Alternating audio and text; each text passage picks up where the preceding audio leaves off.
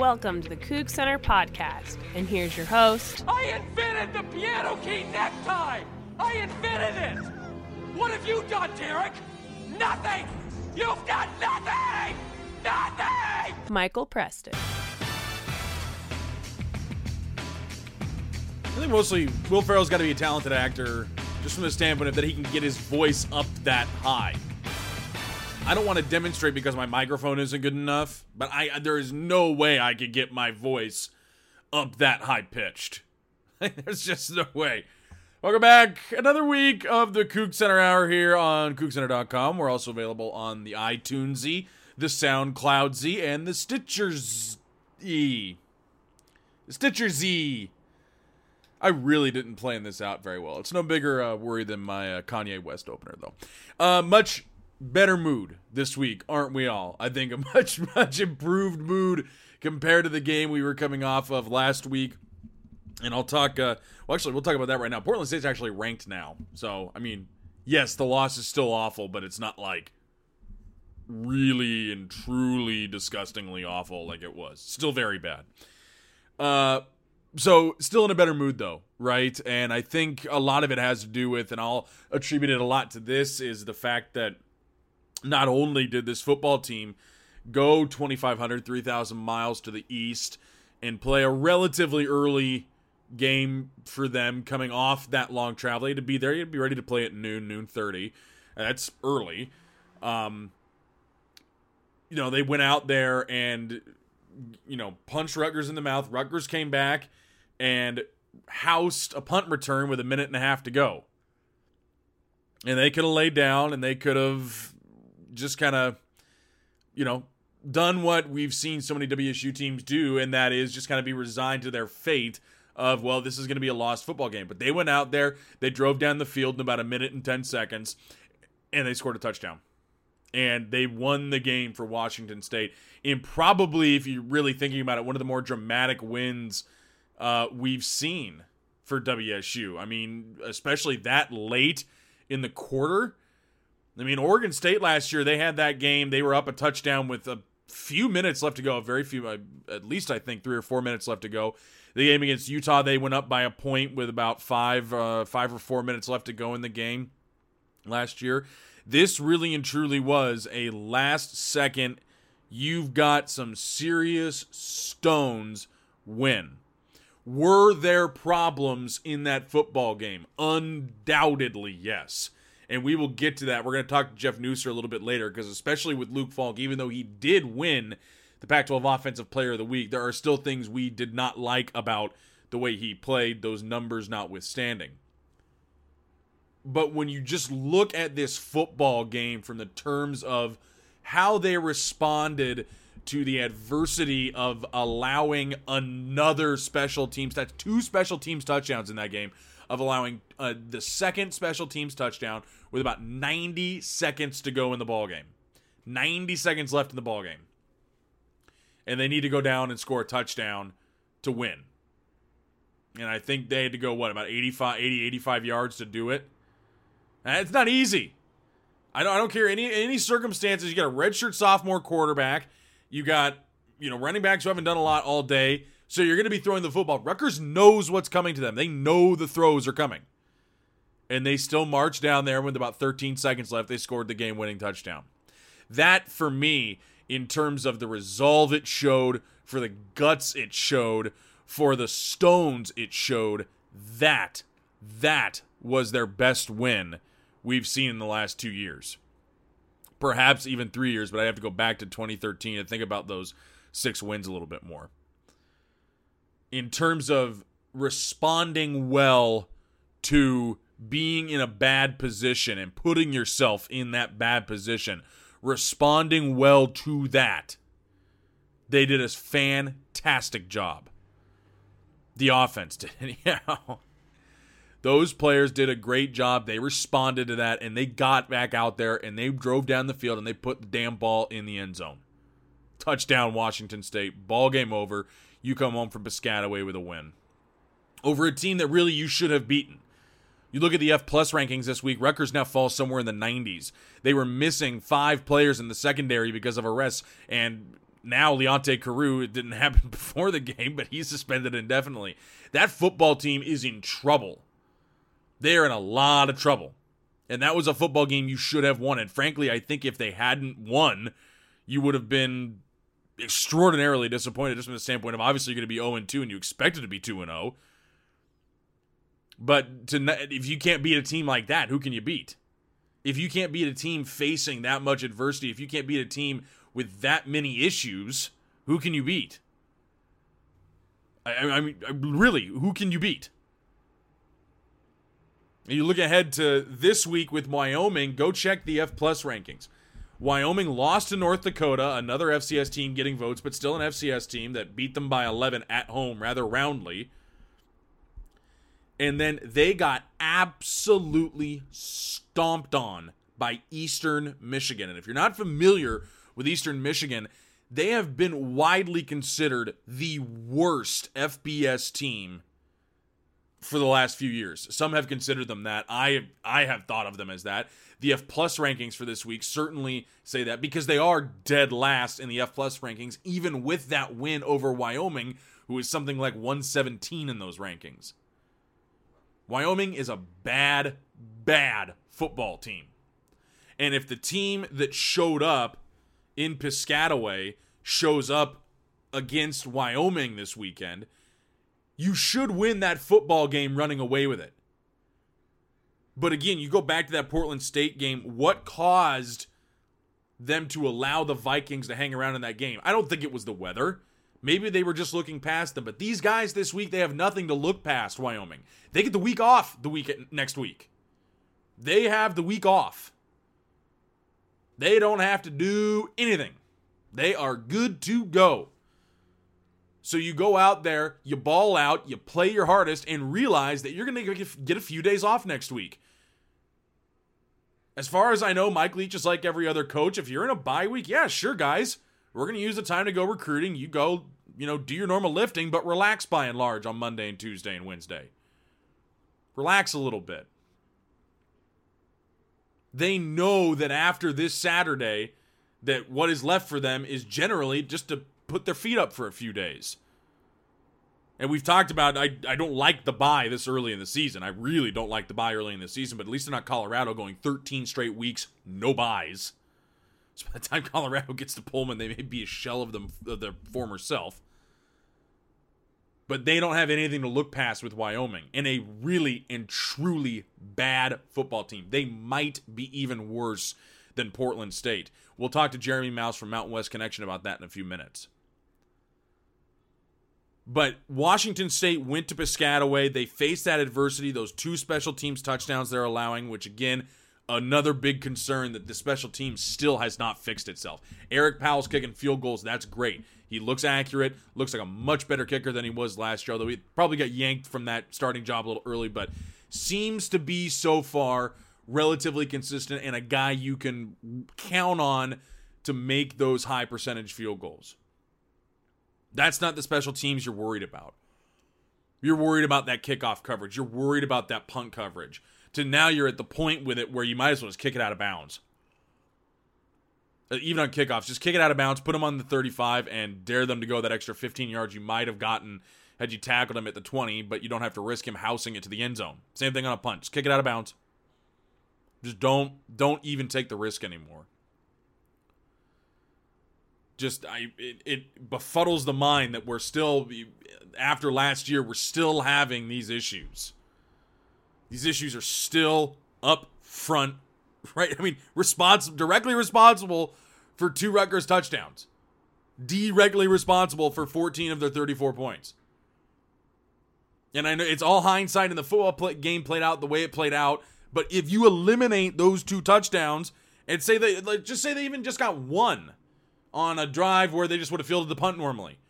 It's a 37 27 game, and we're not talking about how close it was.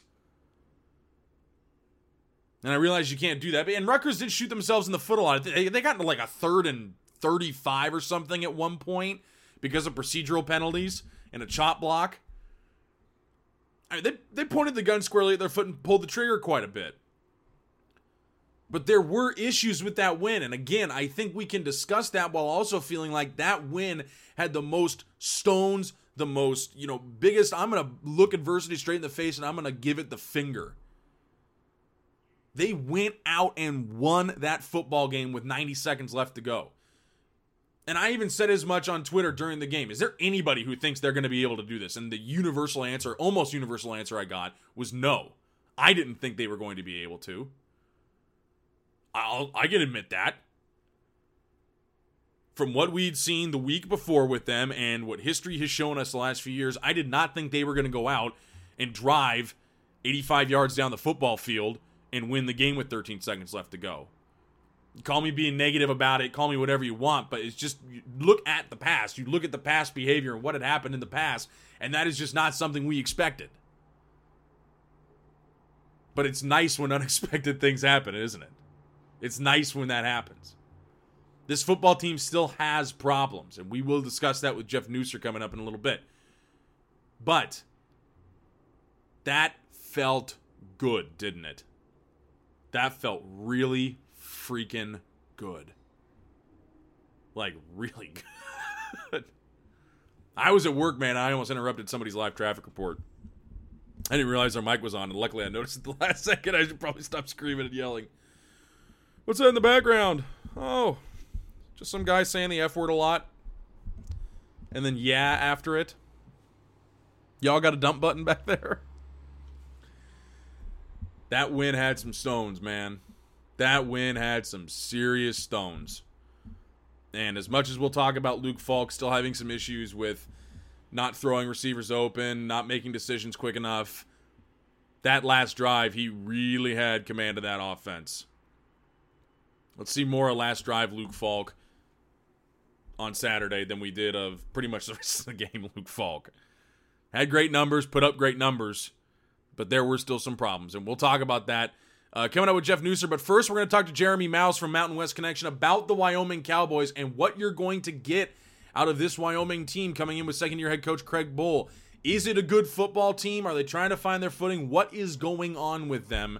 We'll discuss the Wyoming Cowboys next here on the CougCenter Hour.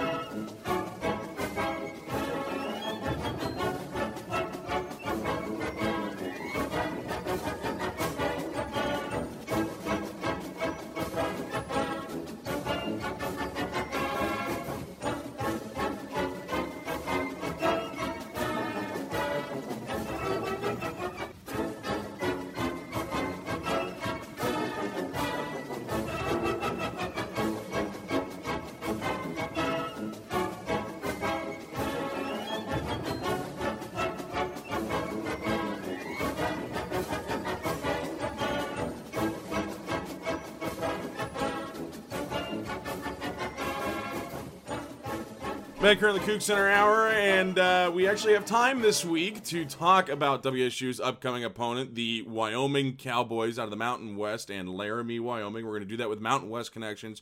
Jeremy Mauss, uh, sir, this football team is, well, struggling a little bit. They lost to North Dakota, a not terrible FCS team, but still an FCS team. Got beat by uh, nearly two touchdowns there, and then they got absolutely stomped by Eastern Michigan, a FBS team that hasn't been good uh, in quite some time. This is Craig Bohl's second season from North Dakota State, but this probably isn't a quick fix for what he uh, encountered there after Dave Christensen was let go, is it? Not a quick fix, but last year they were reasonably well. They beat Air Force, and they have a like Shaun. Their running game is pretty well, and that's where people thought Craig Bohl when he did it. North Dakota State with his just pounded and running offense. Well, I mean, has the running game with Brian Hill last year, or excuse me, Shaun Wick. Most of last year, then Brian Hill came out of nowhere with a Mountain West record late in the year, mm-hmm. and those two guys are starting. I figured those two guys would run over everybody. Brian Hill had a great game versus Eastern Michigan, but besides that, there's I don't know what the deal is. I kind of thought they might get to a bowl game because Eastern Michigan is like the worst team in FBS for the past five or six years. Yeah. Figured they'd be 2 and 0 at this point and maybe causing a little upset potential to get to Washington State, but there's no chance, I don't think. No. We'll get to that a little bit more a little bit later, but you're right. We were going to talk about that, those losses and that loss to North Dakota, not an awful FCS team, but Eastern Michigan has not been good for a very, very long time. Where the fan base? Where's the fan base of Wyoming right now? Because you know, I think it's got to be kind of similar to how WSU felt after that Portland State loss. But it's been two weeks in a row now for Wyoming that they've suffered a loss that's kind of unexpected and, quite frankly, maybe unacceptable to people there. Or where are they with it? Yeah, they're not because Eastern Michigan. I, I watched a little bit of a game and I felt like 28-7. Like, what's going on? No, I think the most disappointing thing is they, besides they thought they should be 2 0, which most anybody thought they would. The running game in week one, like right now in Shaun Wick, I don't think they combined for 100 yards between the two. Yeah. And that's what I thought would be the strength. Like most people would just run the ball. They'll get prob looking at 250 a game combined or 200 combined between the two. I know Brian Hill had 270 something against Eastern Michigan, but the game one disappointing that they didn't move the ball because Craig Bohl's what he's done. They're not happy because they figured they knew they it's still rebuilding, probably take year three or year four to get into contention. But in the Mountain Division, they might go 0 and 5. New Mexico's they can move the ball, but they're not very good. But they're they're questioning like what is going on. They brought in um, Cameron uh, quarterback from Indiana, based name Cam Coffman, I believe, or something. Yeah. I don't care to know his name because he's not doing very good. Yeah. moment, but they thought, oh, we get this guy from Indiana. We know Indiana's not good, but he might bring something because they don't have much quarterback. Last year they had tried a couple guys. They should figure, okay, we got a guy who come in, transferred reasonably, recruited highly, go to Indiana Big Ten. You're going to be above average at least, but Mm-hmm. nothing's working well at all, and it's just it's just a pain to watch. Getting scoring, giving up so many points to a bad Eastern Michigan te- team, and not moving the ball. It's like they have Tanner Gentry, he's pretty good. His Mhm. uh, what 180 yards, but that came on half of that came on one play and his only touchdown. So it's like it's they're not happy with what's going on at all. Yeah. And in fact, you talked about the quarterback situation a little bit there. You had Cameron Coffman, Josh Allen. Now both of them are hurt.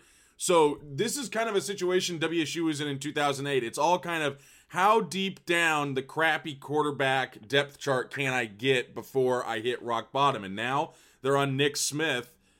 The quarterback, Wyoming's going to run the football. I don't think there's any doubt about that. But they just don't have the ability to, like you said, pass the football very much. One, their leading receiver has something like 180 yards. 90 of it came on one play.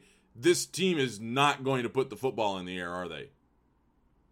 No, they'll probably not. Why should they? Playing their third string QB, Tanner Gentry, he'll get some passes. He's a pretty good receiver, but ten in two games is not ter- not okay. It's not bad, not great, but Yeah. I'd expect a heavy dose of Brian Hill, more Hill than Shaun Wick. They both can do well, but it's going to be Brian Hill's going to put up a lot of yards. That's what they need if they're going to stay in this game. Maybe play time possession, keep it out of the passing attack that Washington State will do. That'll give them, if they want any edge at all to stay in this game, that will be why if they're successfully running the ball and scoring every now and then and just kind of keep playing keep away. Mm-hmm. Well, I wanted to talk a little bit about Brian Hill with uh, Jeremy Mauss, who joins us from Mountain West Connection, to talk about the Wyoming Cowboys. Brian Hill really exploded onto the scene last year. Was kind of this, I think, a good story. This running back at Wyoming. I mean, who knew that he was going to be this good? It is pretty much his show on offense. The dude averages just some ridiculous yardage per touch, and he's pretty much going to do everything for Wyoming. What just what makes him so good? Is it his ability to go north south? That is his size. What what is it about him that kind of makes him the running back that he is?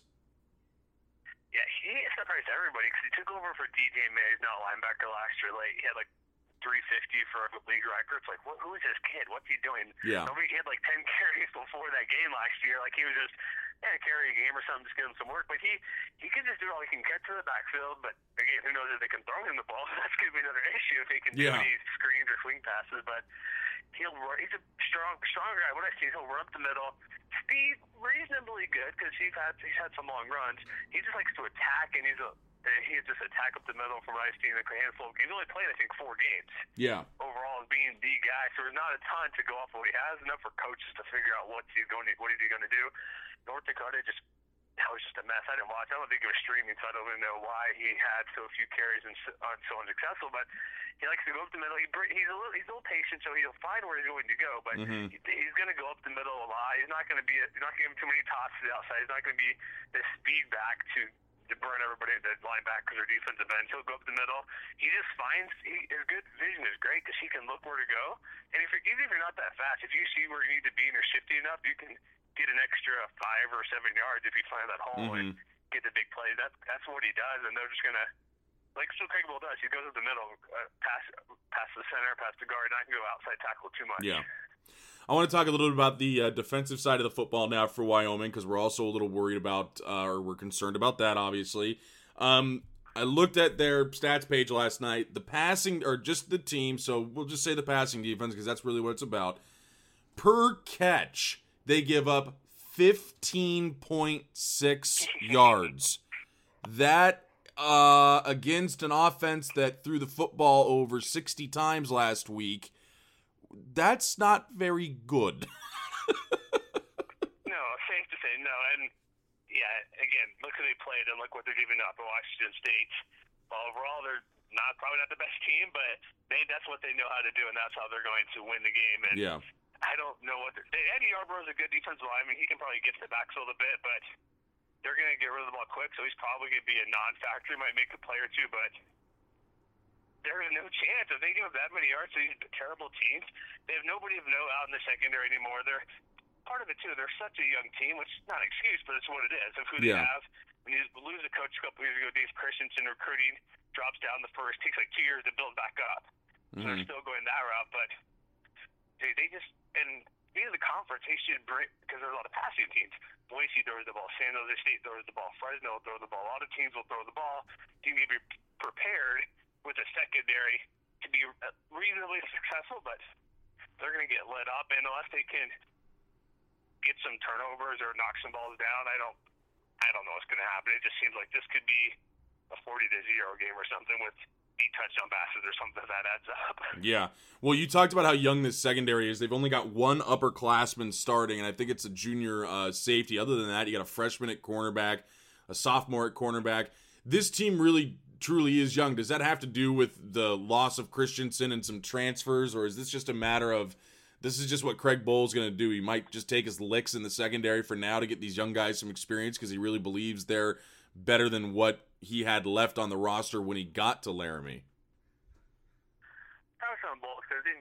Dave Christensen, he's probably going to be fired when he stepped down. That was the consensus, or at least the next year would have been very tough for him to stick around before he left. Ended up in Utah. Mhm. I think he left. I don't remember December, January, pretty close to signing day. And so the class should have been solidified back then, but still people leave, and then Wyoming's just not a good team. Who I've been to Laramie. Nobody, you don't want to go to Laramie. It's Yeah. there's nothing. So I know out in where Washington State is, it's kind of Pullman, same type of deal. It's hard to, once you're out there. It's hard to get to. It's not simple. You can't fly in or out. You're driving an hour to Denver to get into Laramie or Colorado Springs, but Yeah. a little bit. You lose a new coach. Recruiting's going to dip.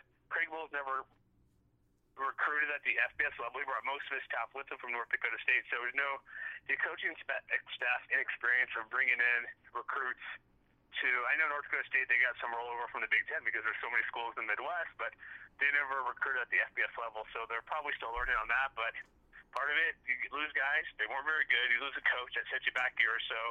It's kind of a combination of a few different things. I don't know why they didn't get too many JUCO guys, or if they could, at Mhm. least bring in a couple for a stopgap. Like, okay, we got some upperclassmen guys. They played at a reasonably high level, come into play. But I guess you just can go with his guys and just go high school route and bring them in. But Yeah. again, probably two more years at this point because I kind of thought this year they'd be they'd be kind of close because their running attack is so good, but Yeah. just your recruiting overall just takes its time. It takes its Yeah. time.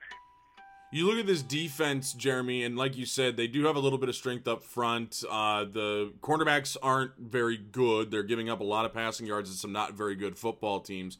What is kind of the strength, the bread and butter of this defense? What is there anything they do really well? Is there anything Washington State needs to be worried about on Saturday? Look at Eddie Yarbrough. He's probably the best defenders in the conference at the defensive tackle or defensive end. He'd probably be in NFL or at least get a shot next year. He he's gonna be a guy who can be disruptive. So Washington State probably should double or at least chip him or something off the line so he can't get to the backfield. That's their main defensive player. He's one of the best in the conference. It just depends if he, if they can somebody can make room for him or if he can just beat whoever he's going up against and get to the backfield or stop the running game. But the nice thing in Washington State, they, they can get rid of the ball quickly, so he may not even have time. He may beat this guy, but the ball can be out of the quarterback's hand before he even stands up to see the QB. Like, He Mhm. can be that quick. Yep. And it's he's their best guy. He has to disrupt right away, and he can get back there, but it just depends on how quick again Washington gets rid of the ball, and he's their main guy. He can help in the running game. The front line's good, but it's going to be him. If they're going to do anything, he needs to try to get some sacks, knocks the ball down, just to some cheap turnovers, maybe sack and fumble recover for mm-hmm. short field, but he'll make some plays, but it won't be enough to be able to get them to win. He might yeah. come up with something big, but that might help him get 10 points at most or something if he does happen to get sacked and fumble. But yeah. he's their guy, but you may not see too much of him because, again, Washington City is their best guy. They'll focus on him to not let him beat them. Yeah. We'll talk. We'll let you off the hook with this, Jeremy Mauss from Mountain West Connection. Uh, after the Portland State loss for WSU, I don't. I'm not really taking anything for granted this year. It's just you know after that, I'm not gonna I'm not gonna look. I'm you know per, I don't play the game, but I'm not gonna look past anybody. I'm not gonna do anything. This is Wyoming's first road game of the year. They played both of their first two games in the friendly confines of War Memorial Stadium. How do you see it going on Saturday? I mean, you know, Wyoming's also struggling. WSU did show a little wherewithal, some cojones, and beat Rutgers in Piscataway last week. Uh, how do you see this this one playing out? I think Wyoming again, they're going to have to rely on Shaun Wick and uh, Brian Hill. I, I think they'll have some success there and get their yardage. They might not have the, like the yards per carry that they think they could or w- would like to have. They'll probably get 14 points or something. They'll, Brian Hill fight the end zone. It's just again, playing your third quarterback. It's such a mess when the first two weren't very good. Mm-hmm. It's. I think it could get ugly. Secondary is not very good. Again, the team's not good at not good at all for, a lot for. I mean, I get your point no reason to look past any team if you lose to an FCS school, but it's going to be probably a 30 point win at least for Washington State. But I'll see. If you if you're looking for any bright spots for Wyoming, running game will probably will probably get some big plays. And that's about it. But yeah, I don't know, 40 to 40 to 10 maybe, and I'm probably being generous. I'll, I'll I'll take that every day of the week. I will take that. Jeremy Mauss from Mountain West Connection joining us here on the CougCenter Hour. Thank you, sir. Appreciate it. Thank you. We'll talk more about the football team because that's what we do during football season here on the CougCenter. Hour. Coming up next.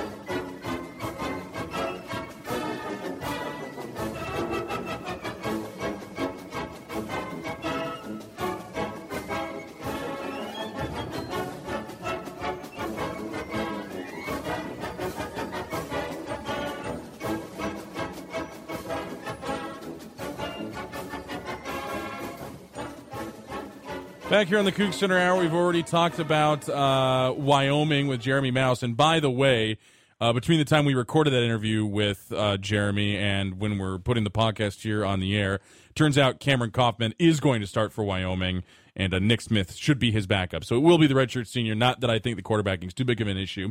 But speaking of quarterbacking, we're going to talk about Washington State's quarterback with our very own uh, managing editor, uh, the Papa of CougCenter, Jeff Nusser, is here uh, with us. And Jeff, uh, Luke Falk was your Pac 12 Offensive Player of the Week last week. And I think a lot of folks were kind of surprised when we had said, you know, yes, very good game, but Gabe Marks is our player of the game. And it had a lot to do with not necessarily that Luke Falk made a lot of mistakes. It's that he wasn't really doing what a quarterback in this air raid system is meant to do, was he? Well, I mean, I, I think there's there's a couple things. Number one is, you know, I want to make sure people understand. Like, we're not taking anything away from what from what he did. Right. You know, I mean, he was he was, uh, you know, the results were awesome. Um, you know, they won the game, and I think like, you know, the big thing is, you know, that final drive was awesome. You know, I mean, outside mm-hmm. of the one throw that you know was dangerous, you know, he made the rest of the right throws. He he did the did the right things. Um, you know, it turned out great. So you know, I mean, all that stuff is awesome. Um, you know, the results are what they are, and that was great.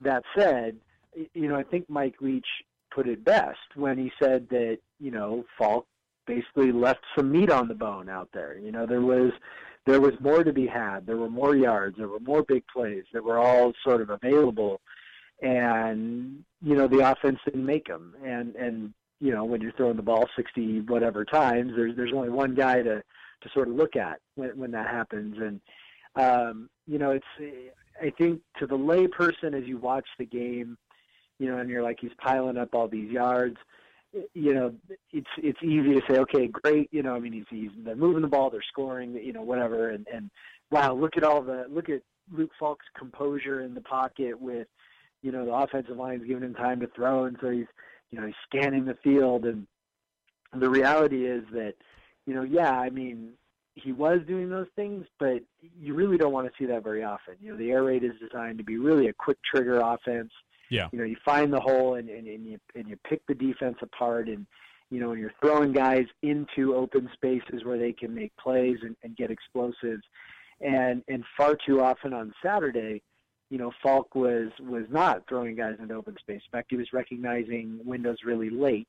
Mhm. Um, you know, a couple times Gabe Marks made catches and about got decapitated because Yeah. the throw was so late. Well, and you had Um, you had and talked about you, yeah you had talked about the touchdown catch he made, the really great catch he made at the pylon, but you know it, it was a great catch because the ball should have been thrown about a second earlier than it actually was. That would have allowed him to run into the end zone and not actually catch it at the pylon and basically take a hit so huge it was like a cement truck coming at him. Exactly. You know, if you watch the replay, you can see, you know, Mark's kind of curling around the corner. And, and you know, basically Rutgers was playing a, a two deep zone, um, you know, all day where essentially it was, you know, what they call halves, where it's like the safeties each have a half of the field and, and the corners kind of, you know, sit a little shorter. And so there's kind of this sweet spot behind the corner and before the safety where you can, you can hit some throws. And that was a perfect example where Marks was in that sweet spot. And if, you know, if Falk recognizes it right as Marks is, is peeling around the corner, you know, he hits him in that sweet spot and he probably more or less walks into the end zone. But instead, you know, he recognizes him kind of late, you know, throws the ball right to the kind of the front pylon there and, you know, and instead Marks has to absorb a hit. You know, and there was a throw earlier in the game. I think it was in the might have been the first quarter, maybe second quarter, but you know, same thing to Marks where he was kind of in the middle of the field again behind the the first line of defenders, but in front of the safety, and the throw was a little late, and you know, and so the safety crunched him, and you know, it, it's just that kind of stuff, and you know, even on the very last throw with with all the confusion, I know confusion can kind of you know cause some issues, but you know, I mean, Cracraft was you know three steps off the line of scrimmage, and he was already waving his arms you know, wide open. Well, Falk was, you know, looking off to the right, looking off to the right, then looking in the center, and all of a sudden he finally looks left and sees, you know, Cracraft all alone in the back of the end zone. So it's not, you know, I, I think that people have to kind of compartmentalize this a little bit and say, uh, you know, are we ecstatic about the win? We are absolutely ecstatic about the win. We are absolutely ecstatic that Falk was able to throw for 470 yards and four touchdowns and no interceptions and a game-winning drive, and all those things are amazing. But we can also look at it and say, eh, you know, if he's going to take five or six or seven seconds to make every throw, Yeah. Then that's going to be a problem when you're playing. You know, and it probably won't be a problem this weekend, but that's going to be a problem when you start playing Arizona and you start playing Oregon and you start playing, you know, probably even Cal. I mean, you know, that's he's not going to have six seconds to make every throw, and he's got to diagnose the play quicker. And you know, maybe you know, Saturday he he made a step in that right direction. Got to keep moving in that direction. So he's got Wyoming this weekend, which should be, you know, a pretty good opponent to to continue to make those um, adjustments, and then he'll have a bye week, and and you know, so you know, hopefully he's improving incrementally at, at Yeah. those sorts of things, and is able to be a little more decisive and a little more aggressive. Exactly. Dude had a good week, stats wise. Just want to see some of that improvement. Should be able to do it against a relatively weak secondary this weekend. And uh, we'll talk a little bit more about Wyoming in a bit. But uh, I want to touch on one other thing. River Cracraft kind of looks like his old self, which is great. Uh, Dom Williams looks fine as well. But man, how much did you miss Gabe Marks? Like, you didn't realize that you did miss him last year, and now he comes back into this season, and this dude is just every bit as electric as he was his sophomore year and just I I didn't think of you know at first I thought you know okay yeah I missed the guy but now you look at him and man I really missed the guy an awful lot didn't I Yeah, you know, I mean, I, I think what he's shown you is he's as talented as you remember. You know, I mean, it's and the thing was, you know, two years ago, I was I was a little down on him at the end of the year, not in a you know, not in a really harsh kind of way, but more just like, you know, like he's just he's oozing talent. You know, he's he's so quick Yeah. and he's and he's tough and all of these things, and you know, and he really dropped off at the end of the year two years ago to the point where you know, he basically was benched in the game, Mhm. essentially, um, you know, giving up his spot to Isaiah Myers. And so, you know, and then, you know, everything last year, and, you know, it really seems like that time off has, you know, refocused him a little bit. Um, you know, it's going to be interesting to see if he can bring this this kind of effort consistently. I think that that was kind of part of the issue two years ago is that you know there was some inconsistency. Um, you know, but if he's truly dialed in and and uh, what we saw, you know, for example on Saturday is the kind of stuff we're going to get, then Mhm. Um, yeah, you know, really really excited for the potential of this offense, especially if you know, as again we talk about Luke Falk, you know, especially if you know Falk is able to be aggressive downfield because he hasn't really yet and and you know we haven't really seen him use you know I think Dom Williams and even I'll be honest I don't even think we've seen Gabe Marks um, at his best yet. I mean I think Right. he showed some amazing things on Saturday, but I don't even think you know he's shown yet everything he's capable of doing uh, in this offense if we can get the ball in his hands uh, with regularity. I want to talk a little bit about the defense that we saw on Saturday with Jeff Nusser, our managing editor and the Papa of Coug. I like calling him the Papa of CougCenter. It's kind of a it's a weird. He's not. he's- like that, too. You're not Italian though. It doesn't really work out if you're not Italian. Are you Italian? No, I don't think you are. I, I'm part I'm, I'm part Italian. I'm I'm part of a lot of things. Okay, so we'll, I'll, I'll get you a double-breasted suit and a tracksuit too, and you can be the Papa CougCenter. Um, yeah, yeah, we could do that. Yeah, so I, I want to talk a little bit about the defense. And you remarked on Saturday that pretty much it was the Destiny Vaeao show, and everybody else was just kind of there along for the ride. Vaeao did a really good job up front, getting some push, but it seemed like everybody else, you know, the gap integrity wasn't there again. Uh, Rutgers was kind of telling them what they were going to do with Paul James out there, and they still couldn't stop them. Is it an issue of the same problems we've had over the last few years where the lateral speed just isn't there, or is it a a not knowing your assignment thing? Is it a new defensive coordinator thing, or is it just kind of all of that mashed up into one, and that they just don't really have their feet under them quite yet? Uh, two games now into the season. You know, I still some people are really I think starting to question the talent level. I, I you know, I still tend to think that it's more of a they just don't look like they're playing fast. They they look like they're playing slow and Mhm. Grinch, you know, that was a huge emphasis of his was to get them playing fast, you know, and and you know, so like you know, that's obviously like football jargon and all that really means is um, stop thinking so much and start reacting. You know, Mhm. start moving when there's a movement to be made. Move in the right direction. You know, be in the right spot. You know, just kind of put yourself in a position to be aggressive. And to me, they still they still look like a defense that's you know that's thinking too much. That that is is still unsure of where they're supposed to be. That is unsure of when they can be aggressive and when you know maybe not to be aggressive. I mean, they just they just look they look slow, and not because I think not because they are slow, but just because they're they're just not playing as fast as they can. And Mm-hmm. um, you know that part that part's a little frustrating. I think you know as far as you know the linebackers go and the guys on the edges. Um, you know, I, I do expect more. I think they can play faster than they are. As far as like the nose tackles go with Barber and Ekuale, um, you know, it's it's kind of it's I don't you know I don't know what to think of them. I you know they're they're sort of consistently getting pushed around, and and that's concerning. You know, I don't know if that's a talent issue or a technique issue. You know, I, I know that um, you know Toni Pole and Xavier Cooper were pretty good, Yeah. and so they're trying to you know half of that equation has been you know filled you know more than adequately by Destiny Vaeao, who has been awesome, and I think actually had a pretty good case for honestly defensive player of the week. Um, and, and if you put down who had the better game to me, Vaeao or Falk, I you know gun to my head, I'd say Vaeao. I mean, Yeah. He was disruptive. I mean, he didn't pile up the tackle numbers.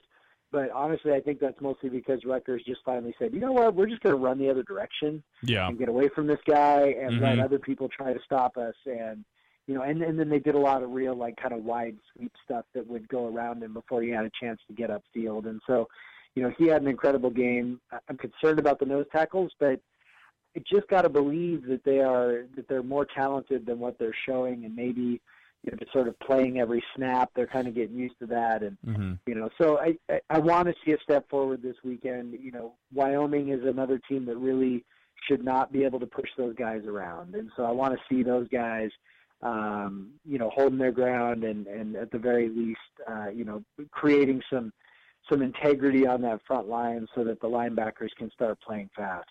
I think so far, in terms of elsewhere on the defense, when it comes to the secondary, you know, obviously a point of big concern for everybody going into this season. I don't even think it took someone who was casually interested in Washington State to know that that was going to be a big problem uh, going into 2015. And I think, at least to me, any issues they may have have been pretty masked to this point, considering that you've played a team in Portland State that didn't really throw the football much at all. And when they did, it wasn't for uh, very long passes. And then against Rutgers, you played a, a quarterback who, you know, was very young and very raw and still didn't quite know what he was doing. Uh, they've looked okay against the pass when the ball does come out, but uh, in your evaluation in these first two games, and again in Wyoming, you're going to see a team that probably is going to pass the football much. Do they get a passing grade so far, or is the jury kind of still out on whether this secondary is improved or not? Yeah, I think most people know that I'm a teacher, and if I was grading these guys in my classroom, they'd get an incomplete. Like that's, I, I'd be like, look, you know, I want to, I want to give you a good grade. I want to be like, yeah, you're great, but I just haven't seen enough. Um, you know, even against Rutgers, you know, Rutgers did throw the ball a bit, but it was pretty plain to see that, you know, that the game plan was really to, um, you know, give Rutgers kind of what they wanted in front of the defense. That they were almost sort of uh, you know, giving these these pretty huge cushions to try and keep everything in front. They were mm-hmm. determined mm-hmm. not to let Carroo beat them over the top again, which you know, again, look as you watched it. I mean, turned out to be a pretty good strategy, right? Because yeah. Rutgers turned the ball over three times, and you know, I mean, without those two punt returns, I mean, maybe or the two kick returns, I mean. You know, maybe Rutgers still kind of like the Cal game last year, where we talk about, well, who cares about the kick returns because the defense couldn't stop anybody anyway. But yeah. you know, maybe that would have been the case but at the same time, you know, it ended up looking pretty smart because, you know, Laviano turns the ball over a couple times, should have been a third time, you know, if two guys could have gotten out of each other's way. Yeah, if it if it wasn't the bad recreation of oh, Bledsoe to Bobo, it would have been uh yeah. yeah. Yeah. Anyway. Yeah. So, you know, Laviano, you know, was a hair away from turning the ball over three times. Um, you know, there was another fumble that Peyton Pelluer caused and and so it just you know, it ended up being the strategy was, hey, you know, Laviano's not going to beat you with your arm. He's, his arm is going to make mistakes. Um, you know, I think they didn't quite plan for what the, you know, I think they hoped that their run defense would be better, but mm-hmm. you know, I think the plan was to kind of give them space in front, let them, you know, make a tackle, and in that respect, you know, they've done an okay job. But you know, we haven't seen them play against somebody who um, will really force them to play straight up and and who um, you know, we'll really just pick them apart if they give that much space. So, yeah. you know, until that happens, that's not going to happen this weekend either. Until that happens, I don't think we'll really know um, what we've got on our hands. But at the same time, you know, it's it's not a bad thing that you know that's been the case early on. The guys like you know Darrien Molton and you know and uh, Charleston White or Marcellus Pippins or whoever's playing on the other yep. side. You know, I mean, it's they're still young too. So yep. you know, it's not a bad thing that they're getting more time to kind of you know improve and work on things, even if you know the opponent's not really you know going to throw the ball all over the yard. Yeah, a little bit of a soft landing for them, which is probably better than the really hard landing they've been getting. Yeah, for sure. Yep. Jeff Nusser joining us here. Uh, I want to talk. There is one person on defense I want to talk a little bit about. It's the old Newport Knight, the nickelback, Isaac Dotson. Um, kind of been all over the place, maybe play wise, but it seems like when he puts his shoulder pads into somebody, it's going to hurt an awful lot. So, what have we seen from him so far this year? Because it seems like the coverage still needs a little work, which is fine. He's playing a new position. But when he gets his hands on somebody, he's going to wrap them up and put them to the turf. Yeah, you know, seems like a lot to like. Um, you know, it seems, you know, as I've watched, it's it's tough to, you know, I, I don't have a great handle on what they're doing with him schematically, but you know, when he's around the ball and, and there's a tackle to be made, he seems to make it. Um, you know, personally, I you know I'd love it if maybe there was a way for him to play strong safety instead, where he could really, really, really, you know, run downhill and hit people. Um, you know, a la, you know, we were talking about Godfathers earlier. You know, the the Godfather of safeties it was, you know, Dale Buchanan. I mean, I think, um, you know, it'd be nice to see Dotson in that kind of a role, maybe. But mm-hmm. you know, obviously, I, you know, I'm not I'm not questioning what Grinch is doing. I'm just saying, you know, like be kind of nice to see him rumbling downhill and laying the wood on some people. But you know, when he has had a chance to hit some people, um, you know, he's done a good job with that, and, and I think uh, you know he still has a real bright future for sure. Yep. One more thing about uh, these two units, and then we'll get to something really special, and it's because it's in the name too. Uh, the offensive line so far this year, I think, has been uh, a real bright spot. Just the one sack uh, for Luke Falk on Saturday, and I think it was something like 67, 68 dropbacks for Falk, and then not quite as many against Portland State, obviously, and just I think one or two sacks again. We're finally kind of seeing this come to fruition where Mike Leach has said before there were six guys worthy of a scholarship when I got here, and now you're seeing these guys all north of 310 pounds with those wide splits, and they can finally actually manhandle some defensive lines, and that's probably a big part of what was missing from not just Mike Leach's offense, but Paul Wulff's offenses, or I guess Todd Sturdy's offenses a few years ago, wasn't it? Yeah, I mean they look really, really, really good. Um, you know, they they I mean Rutgers it was one thing when they gave, you know, Falk a lot of time against Portland State, but um, you know, Rutgers is, you know, it's a power five school and that's a team that was um, that actually graded out pretty well as a pass rushing team last year. Um, and they were missing one of their big, you know, pass rushing guys, their their defensive tackle, and I'm, I'm totally drawing a blank on his name right now. Yeah, I can't remember it either. Um, yeah, Hamilton, maybe something like that. Anyway, you know, he was he was a big part of that, and he was out. But at the same time, you know, to go through pretty much an entire game and have pretty much zero pressure on the quarterback when you drop back 66 times or 67 times, that's pretty good. And um, and not only that, but you know they're running the ball effectively. I think uh, you know on on Saturday. To be honest, I think I, I wish they maybe would have run it a little more on Saturday. And that's um, and I'm typically the ah whatever throw it as much as you want kind of guy, but um, you know in the fact I really liked what they were doing in the first half with mixing up the run and the pass, and the runs really seem to have sort of a rhythm to them. And I think that's kind of the key with the air raid is you know, you can't just run it, run it, run it, run it, run it like they did against Portland State. That that because you know the pass is always going to be your bread and butter, so you have to pass it frequently enough that you're still in that rhythm. But you also want to take advantage of opportunities to gash the defense with the run. And right. so, you know, I, I think there were some opportunities maybe against Rutgers to do that, to hit it maybe three or four or five more times in there somewhere. Mm-hmm. Um, but at the same time, real encouraging. You know, Wicks looks awesome. Harrington looks great. Um, you know, there are weapons there, and the offensive line is is proving versatile, and they're proving that they can do some things. And so, um, yeah, super encouraging, and, and that's going to be um, that's going to be a real important factor when we get uh, when we get into Pac uh, Pac-12 play for sure. Our very own Jeff Nusser joining us here on the Coug Center Hour, and now we get to the very, very, very, very, very depressing part of our interview and our talk here, Jeff, and that's about the special teams for Washington State, which again, again, again, we're giving up two touchdowns on special teams, one on a punt, one on a kickoff. And I realize Rutgers kick return guy, whose name is also escaping me, probably grades out to be an NFL return guy.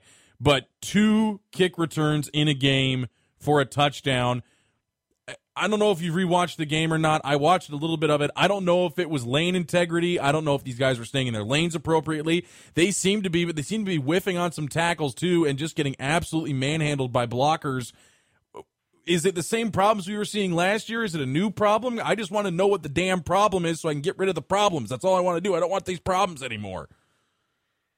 You know, my personal opinion on special teams is that that it's coaching and and I hate to say that because it seems like you know Eric Mailey's you know a good guy and everything, but you know the, it's ninety five percent of special teams is just doing your job, yeah, doing it right and being in the right spot. And you know when it comes to a punt, I mean, you know, I mean, let's be honest, it's basically you know ten guys running at one guy with a bunch of guys who are not able to sustain blocks because you know you're running at them with your full force, and that's yeah. pretty much impossible. And so, you know, there's really, honestly, never an excuse for unless you're dealing with a truly, truly special athlete. But you know, if you look at the punt, the punt return, I haven't looked at the kick return that closely, but the punt return, you know, essentially you've got a miss, you you, end up, you have a missed tackle to start with, right? Yeah. And so you have a missed tackle, and what I saw was I saw you know three guys who sort of, you know, there's a thing that looks like a guy is going to make a tackle, and so they just kind of let up just a little bit, and then they overrun their lane, and then all of a sudden the guy breaks loose, and they're like, oh poop, and they're trying to scramble to get back and make, you know, just uh, to me, honestly, it just looked like poor fundamentals um, on that one. And so it's just kind of that's the part that frustrates the crap out of you. And, and you sit there and you say it ought to be correctable, it ought to be whatever. And you know, we're going on, you know, two years of the worst special teams I've ever seen in my life. I mean, that's uh, that that part's really hard to swallow. And and I don't know if you know you want to sit there and say it's totally correctable, but maybe it would be fixed by now. I don't know. If it was re- if it was really and truly totally correctable, then it would probably be uh, corrected by now, would Yeah. it not be? I mean, it's like, yeah, I mean, I just I sort of refuse to believe that it's a that it's a talent issue. You know, I Mhm. mean, it's I really do. I, I don't think. I mean, it's one thing to get beat by a by a special talent, and I mean that happens sometimes. But it's like, you know, to sort of consistently get beat, every you know, over and over and over again is is sort of, you know, that points to a to a bigger issue that's not really talent. I mean, I mean, let's be honest. Is is the special teams the last two years worse than the special teams we saw on Paul Wulff's teams?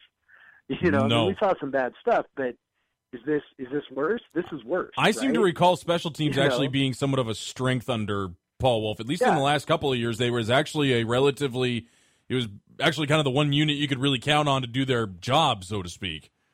Yeah, I mean, if if we can agree that what we've what we're seeing this year and what we saw last year is worse than what we saw under Paul Wulff, then I think we can agree it's probably not a talent issue. No, So I'll leave it at that. I will say there's one thing though on special teams, Jeff, that is is good. Erik Powell is like a kicker. Like he's, you know, I, I think I agree with you that he might have gotten yanked a little too early last year, but dude split three field goals on Saturday, and two of them were from 45 plus. So he, so far, he looks like he's nails. He was nominated for the Lou Groza Player of the Week award. So it's like he looks nails, and this is probably something very encouraging to see after last year. When whenever you trotted the kicker out, it was like, well, I'm just going to close my eyes and pray because that's really all the power any of us have on this one.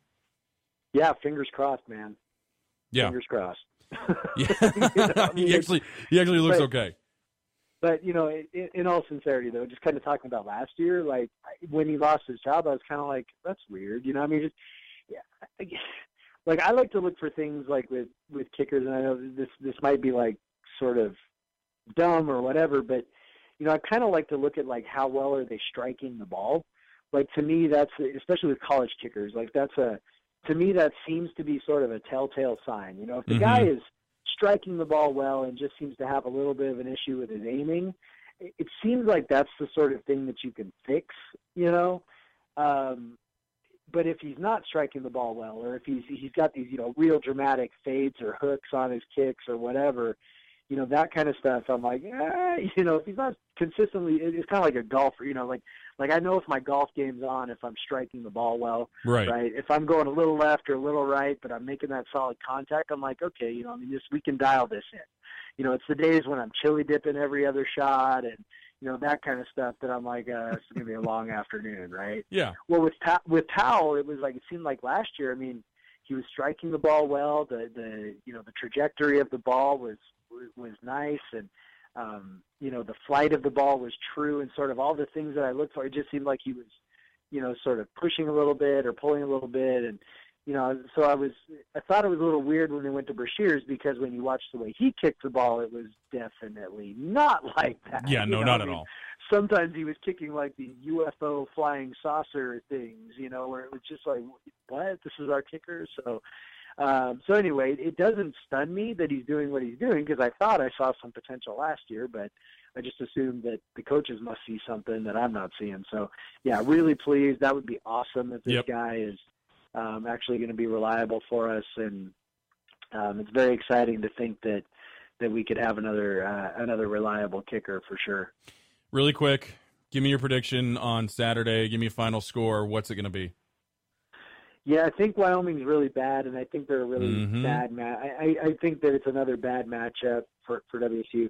That's or for for Wyoming. I think WSU is a bad matchup for Wyoming. But that said, I, you know, one of the things I wrote about this weekend after Rutgers is that, you know, I want to be excited, but at the same time, it's like, you know, I got to see the team bring the effort, you know, every week. I got to see them be excited every week. I got to see them playing fast. You know, just sort of all the things that you want to see. And, you know, this team has a habit of being very up and down um, and particularly at home, they've played so crappy at home, and so yep. Um, you know, I think that Wyoming, Wyoming is a, a, a mostly as you know, as you talked about at the very beginning, is a mostly one-dimensional team. They're going to run the ball, um, but we've also shown that we can't really stop one-dimensional teams that run the ball, and so. Um, you know, so I think Wyoming will probably put up some points. I think that, um, you know, I think Falk will be better. Um, I think that you know at some point I think it might click a little bit for him to to turn it loose, and you know this might be the weekend where he finally turns it loose a little bit, especially with the success of the last drive. I'm not a huge believer in momentum, but I but I do believe in confidence, and I think that uh, Falk's confidence will be you know riding high and. Um, and that the, he'll he'll be able to let it fly a little bit. So you know, I, I wouldn't be surprised. I, I'll go with something like 48 to 17 WSU. Let's go with that. I would very much like that. Jeff Nusser, Papa CougCenter, joining us here on the CougCenter Hour. Thanks, big guy. Thanks, Michael. All right, coming back. Ask Michael anything and the Dunderhead of the week. It's a special Dunderhead of the week. It's a 12. Seriously. Yeah, I'm going to rant about it on the CougCenter Hour.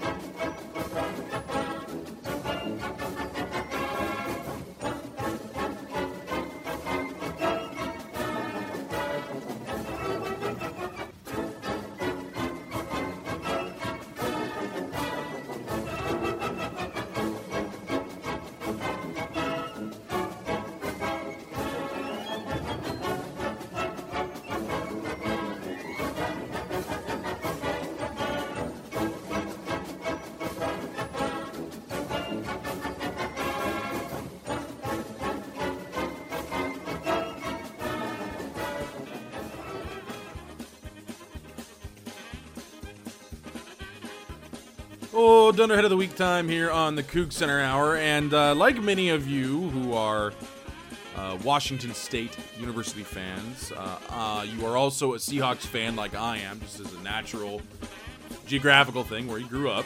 Uh, are the bar we usually watch our Seahawks games at happens to be in my apartment building. You know, we have one of those apartment buildings that sits on top of retail shops and whatnot. And uh, it's a, a decent, pretty decent bar and I understand how stressful and frustrating the football game was on uh, on Sunday. But there was this gentleman sitting at the so the bar has a big projector at the you know door at the back, projector at the front. And this gentleman was sitting at a table with a bunch of his friends, and uh, this guy the whole game was screaming just unintelligible things to Darrell Bevell, to uh, to Pete Carroll, to Russell Wilson uh, Jimmy Graham, whoever.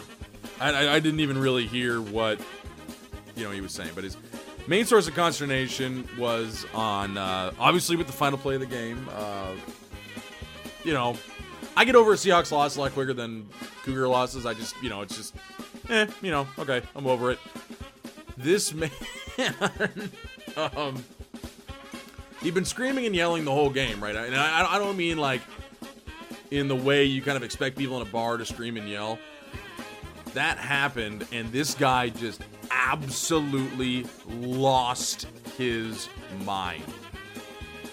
Just absolutely, completely took the train off the rails and crashed into an enclosure of puppies and kittens over a week one football game. Like I, I get mad about some stuff with the Coug sometimes, but I hope I have never ever gotten as mad and just apocalyptically insane as this guy. Like it, it, it is. I, this is stupid for me to say on a audio medium, but it is hard for me to describe how insane this guy was. it made everybody in the bar uncomfortable. Everybody just completely uncomfortable. Even we've been going down there for two years watching games. Even the employees we knew pretty well were, were like, "Wow, this guy's insane." So just week one of a 17 week season. Maybe just bring it down a little bit. And based on the food you're eating, you could use your blood pressure to come down. Fries, wings, and he would put more salt on each. Whatever. Let's do Ask Michael Anything now.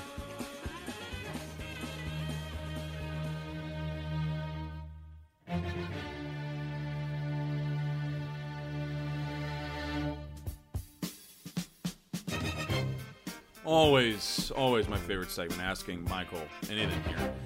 At Brett underscore Gleason, best JB and Y, James Bond, Jason Bourne, or Jack Bauer? You know, it never even occurred to me like that they all had the initial JB. I don't know why I didn't think about that. I personally would have to go with James Bond. Jack Bauer just kind of, you know, I never watched a lot of 24, but he always comes off as kind of cold and whatnot. And Jason Bourne's really cool, but he's not. He, doesn't have the suave of Sean Connery. He doesn't have the badass. I, you know, Jason Bourne is pretty badass, but I think Daniel Craig's a little more badass, and neither of them drive Aston Martins. It's just yeah. At Aaron Hahn Media, why did it?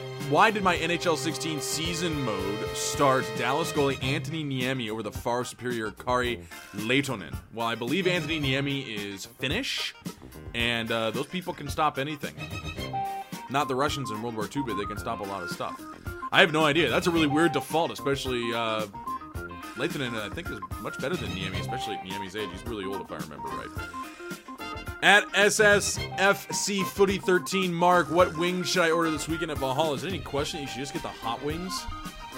I'm not. I'm not on anything else other than hot wings guy. I don't like barbecue wings. I don't like Thai chili wings. I don't like any of that. Hot slash buffalo wings. That those are wings. That is what I want. At Kyle Rancourt, where's the weirdest place you've ever had to, let's say, drop one? Number two, uh, or the worst place. This was brought up on Twitter also by someone. It's probably the Porta Johns at like day three at Watershed at the Gorge. 105 degrees for three days, and they do not clean those things at all. Like, period. At Glenn Duggan, what's worse, Bud Lime or Straw-Ber-Rita? Oh, God. They're both horribad. I've never had the strawberry, so I'll just say Bud Lime. Bud Light Lime or whatever it is. Bud Light's bad enough already, but then you gotta put that artificial lime flavor on it. That's almost worse. At BK Ransford, our old friend Britton Ransford, what happens if Pinocchio says my nose is going to grow now? Dude, I don't know. Ask a philosophy major. I would assume because it technically is a lie, it would grow, but then also he would be telling the truth if it grew. So I would probably say it would implode back into his brain and kill him. Not to be too morbid about Pinocchio. Washington State 42, Wyoming 17 this weekend. We'll see you guys next week on the CougCenter Hour.